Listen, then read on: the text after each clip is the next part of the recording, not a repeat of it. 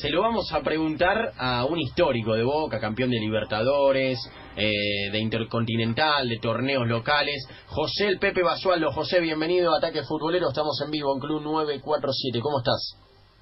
Bien, bien, muy bien. Buenas noches, ¿cómo están? Buenas noches. Bueno, primero que nada agradecerte por atendernos en este horario y, justamente eh, la gente está participando bastante de la consigna de la noche que está relacionada a Boca y al nivel que mostró el Boca de Alfaro hoy. ¿Crees que fue el mejor partido de la era Alfaro? Sí, sí, yo creo que hoy fue el partido más inteligente, el más compacto, el que más se dio en función de equipo y fue muy bueno, muy muy bien todo, así que eh, creo que se planificó muy bien. Eh, por eso salió tan redondo. Bueno, después, bueno, resta tratar de mantener esa regularidad que a veces nos cuesta, pero pero sí fue hoy un, un partido que ojalá lo sigamos viendo por mucho tiempo. ¿Cuáles son los jugadores inamovibles para vos de, del once en Boca? Eh, sí, lo que pasa es que si vamos a, por desempeño, vamos a ir después partido por partido, porque después quizás hoy lo que hizo Ávila en otros partidos no lo hace, o lo que hizo hoy Bebelo quizás lo tendrían que probar un poco más seguido, a ver qué pasa. Que tiene toda la juventud y las ganas y quizás un poquito es el que más un poquito regular y que está teniendo en estos partidos, que fue como tuvo el comienzo de Zárate. Eh, y después todo muy parejo. Yo creo que que eso a veces lo importante de un equipo es que todos sean parejos y que bueno, y cuando no, no, no les toca jugar, el que entra no desentona y sigue haciendo la misma, la misma función, por eso yo creo que a veces es difícil, ¿no? La cantidad de jugadores, encontrar una regularidad o un, o un estilo de juego lleva a que Boca recién ahora, no solo lo digo yo, lo está diciendo toda la gente, hayamos visto el mejor el mejor partido de Boca, ¿no? Mm. ¿Pueden jugar juntos Bebelo Reynoso y McAllister después del partido de hoy? Sí, sí, sí. Inclusive hasta méritos de Salvio también para, para poder entrar. Yo creo que está con todas las ganas, ya ha demostrado que, que puede ser titular en cualquier momento. Entonces, es un lindo problema para el entrenador que tendría que realmente después empezar a, a definir la, los equipos y, bueno, y después tratar de que, de que el equipo rinda de la manera que hizo hoy. En el banco de suplentes hoy estuvo Erosi, que tuvo un, un gran debut y también un partido bueno contra el Civi, y se hablaba tal vez que podía entrar por Marcone. Hoy Marcone fue de lo mejor de Boca, también jugó muy bien Capaldo. ¿El medio campo lo dejarías como el partido de hoy o tal vez algún cambio, que jueguen los tres, sacar alguno? Mira, yo creo que Marcone hoy tuvo un gran partido. Los anteriores no venía jugando bien para mi gusto. Eh, sí lo venía haciendo de Rossi lo, lo poco que entró, pero te vuelvo a repetir, iba a algún lugar donde él no conoce. En Europa no hay tantos partidos que se jueguen en altura. Creo que se hizo muy bien en, en, cuidarlo y, y de que vea cómo es esto de la Libertadores, porque también es otro campeonato. Él estuvo en Copa Argentina y estuvo en un torneo, todavía no estuvo en la Libertadores y en esta clase de, partidos, eh, pero él tiene experiencia de sobra para entrar y jugar cuando el técnico lo, así lo decide, está muy metido en lo que es el mundo Boca y sabe que es el último seis meses o un año que, le queda para seguir jugando. Y está con todo, obviamente, el entusiasmo de un joven, pero con toda la experiencia de, de, uno de, de como es la altura de él. Y así podemos hablar de cada uno, ¿no? Podemos hablar de Alonso cuando juega, o Izquierdo, o hoy lo hizo bien eh, López y, y quizá en otro momento no lo hizo. Por eso yo digo que los jugadores por ahora tenemos muchos, tienen muchos altibajos, ¿no? Todavía no hay una regularidad como para para decir este es el equipo que tiene que seguir, ¿no? Parece que cuando gana ahí lo tenemos que dejar y ver si anda mal lo cambiamos de nuevo. Entonces tenemos que tratar de buscar una base. Pepe, ¿qué análisis haces de los, de los refuerzos que, trajo Boca? Eh, ya lo, dijiste recién de Rossi, nombraste también a Salvio, eh, Soldano y Hurtado se vio poquito, pero bueno, eh, han tenido han tenido minutos y, y, a la par de eso te quiero preguntar si crees que a Boca le faltó algún jugador en, algún puesto, eh, pero bueno, ¿qué análisis haces de ellos? No, de lo, de lo creo que Hurtado y este chico que vino ahora Soldano son apuestas, apuestas de, de, gente que ha apostado en esos jugadores.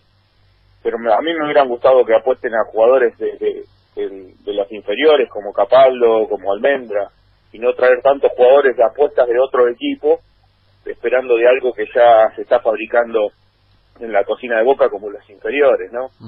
Eh, a no ser que sea un jugador que como sobresale, como qué sé yo, a lo mejor Villa no se le nota que tiene 19, 20 años, son jugadores que sí, pero los demás, eh, o anónimos, como se dice en el buen sentido de la palabra, eh, vos me nombraste a Salvio, un jugador que, jugó en la selección, que juega en la selección hasta hace poco, mundiales, eh, bueno, ni hablar de, de, Rossi, pero los demás yo creo que, a mi entender, son más apuestas que, que soluciones para, para, para Boca, ¿no?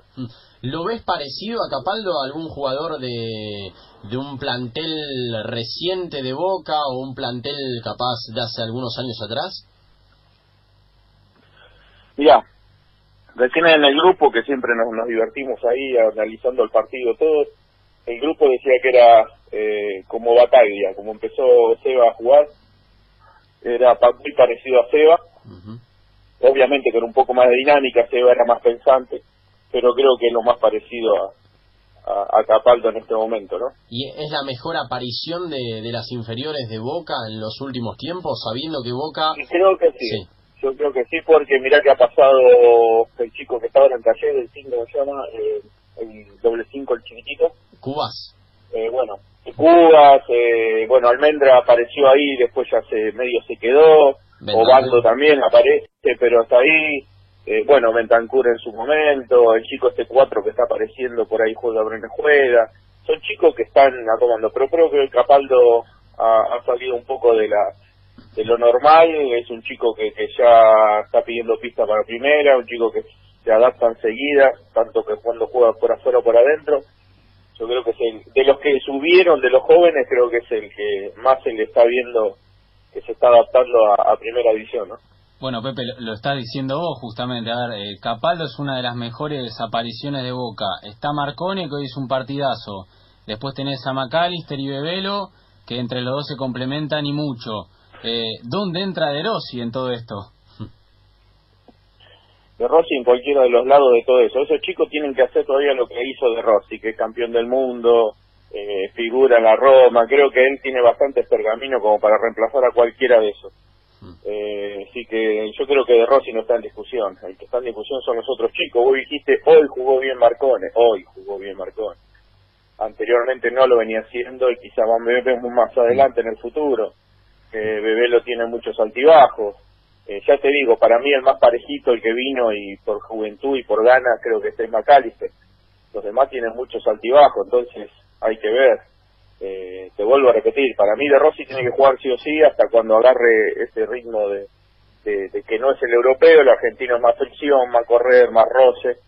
Eh, y yo creo que cuando él empiece a, conocer este ritmo, le va a sobrar para jugar todos los partidos. Mm. Estamos hablando con el Pepe Basualdo aquí en Ataque Futbolero, en Club 947. Eh, a ver, ¿vos creés que un, el hincha de Boca se puede ilusionar con, con ganar esta Libertadores o sería apresurado decir eso, después de ver el nivel no del equipo? No, yo creo que el, el, hincha de Boca apenas empezó la Copa ya está ilusionado. Yo creo que después el que tiene que mantener la ilusión es el equipo todos queremos la séptima, todos están buscando la séptima.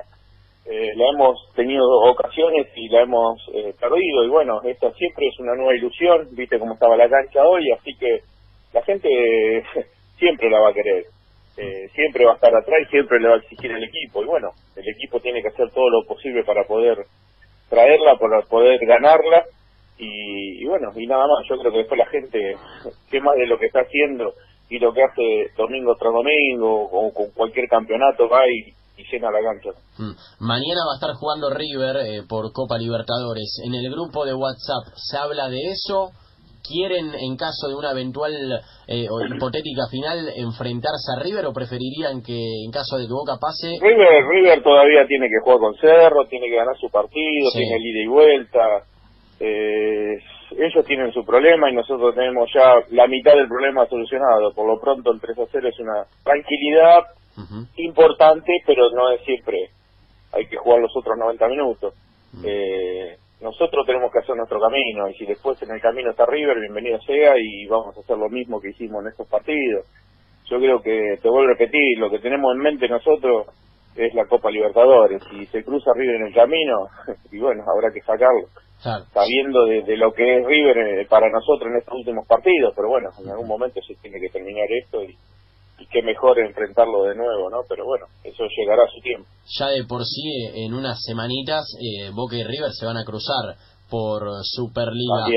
¿Le puede ganar este Boca a River, sabiendo esto que decías recién, que en el último tiempo le viene costando bastante? Te vuelvo a repetir, siempre va a depender de, los jugadores del equipo. Yo creo que si ellos demuestran lo que han demostrado el día de hoy, la gente va tranquila, y va confiada y va haciendo. Si no, vamos a aparecer siempre una nebulosa. De la mitad para adelante tenemos un equipo y la mitad para atrás otro. Entonces, te vuelvo a repetir, hoy fue un completamente distinto, un Boca que realmente todos queremos, un compacto, inteligente, eh, moviéndose muy bien Guanchope solo, que en otro momento Guanchope no lo, no lo hacía y jugó la misma posición, pero hoy las, las buscó, las intentó y las tuvo, entonces eh, yo por eso te digo, es buscar la regularidad que es lo que más necesitamos. ¿Cree que hay algún cuco en esta Copa Libertadores? Porque del otro lado están todos los brasileños. Ayer le ganó Palmeiras al Gremio en Porto Alegre. Eh, están jugando Flamengo Internacional con la cantidad de, de, refuerzos que por Flamengo. Sí, sí, sí, lo estaba mirando y inclusive el técnico también. El técnico es eh, portugués y que... Eh, así que nada, todos están, todos se preparan para, para este campeonato, todos quieren esta copa.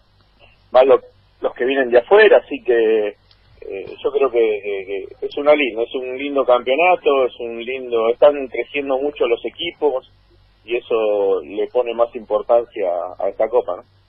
Y José, justamente que, opinabas ¿no? de, la actuación de hoy de, Guanchope, que, que la estuvo, que se la generó y que se movió también muy bien solo en el frente de ataque. ¿Qué opinás de su momento en general, no? que, que se lo vio muy bien, va haciendo una buena pretemporada, ¿no? que se lo ve hasta por ahí, hasta más flaco físicamente? Eh, y bueno, y hoy en día es justamente el nueve titular porque como vos decías, eh, eh, tiene dos apuestas por detrás. Sí, yo creo que él haciendo lo que realmente eh, hizo hoy, nadie le discute el puesto. Pero bueno, ya te digo, queda mucho también en que los jugadores eh, se brinden de la manera que hoy lo hicieron, eh, no solo los que han jugado, sino los que les toque jugar. Y pensando en que Boca tiene que ganar, ganar títulos, ganar títulos y más internacional, entonces tiene que hacer todo para el desgaste como para, para lograrlo. ¿Coincidís cuando decimos que este Boca es inteligente defendiendo y no como el Boca, si lo queremos comparar, ¿no? El Boca de Guillermo con el de Alfaro. El de Guillermo como que iba siempre atacando desbocadamente y el de Alfaro es más pensante, juega tranquilo, es inteligente. Porque son así, son las características. todos los equipos de Alfaro fueron así. El que uno sigue Alfaro no es que me va a sorprender Alfaro ahora, lo hizo con Huracán, lo hizo con Arsenal, o sea, eh, Alfaro juega otro tipo de, partido, no no es tan es más precavido que, que, más frontal, pero bueno, y Guillermo obviamente que jugó, eh, dirigió de la manera que él jugó, rebelde para adelante, eh, el, ida y vuelta y bueno, eh, no no no controla tanto los eh, el saber que tenés que cuidar también tu arco. pero ya te digo, son distintas maneras después de dirigir y cada técnico tiene su, su libreto. Pepe Basualdo, te agradecemos estos minutos aquí con nosotros en Arranque Futbolero, en Club 947. Eh, te deseamos lo mejor y bueno, veremos cómo sigue eh, esta Copa Libertadores. Dale, un abrazo para todos. Saludos. Bueno, ahí pasaba Pepe Basualdo, eh, hablando... Palabra autorizada. Sí, después de lo que fue la gran victoria de Boca, eh, como visitante ante Liga de Quito por 3 a 0.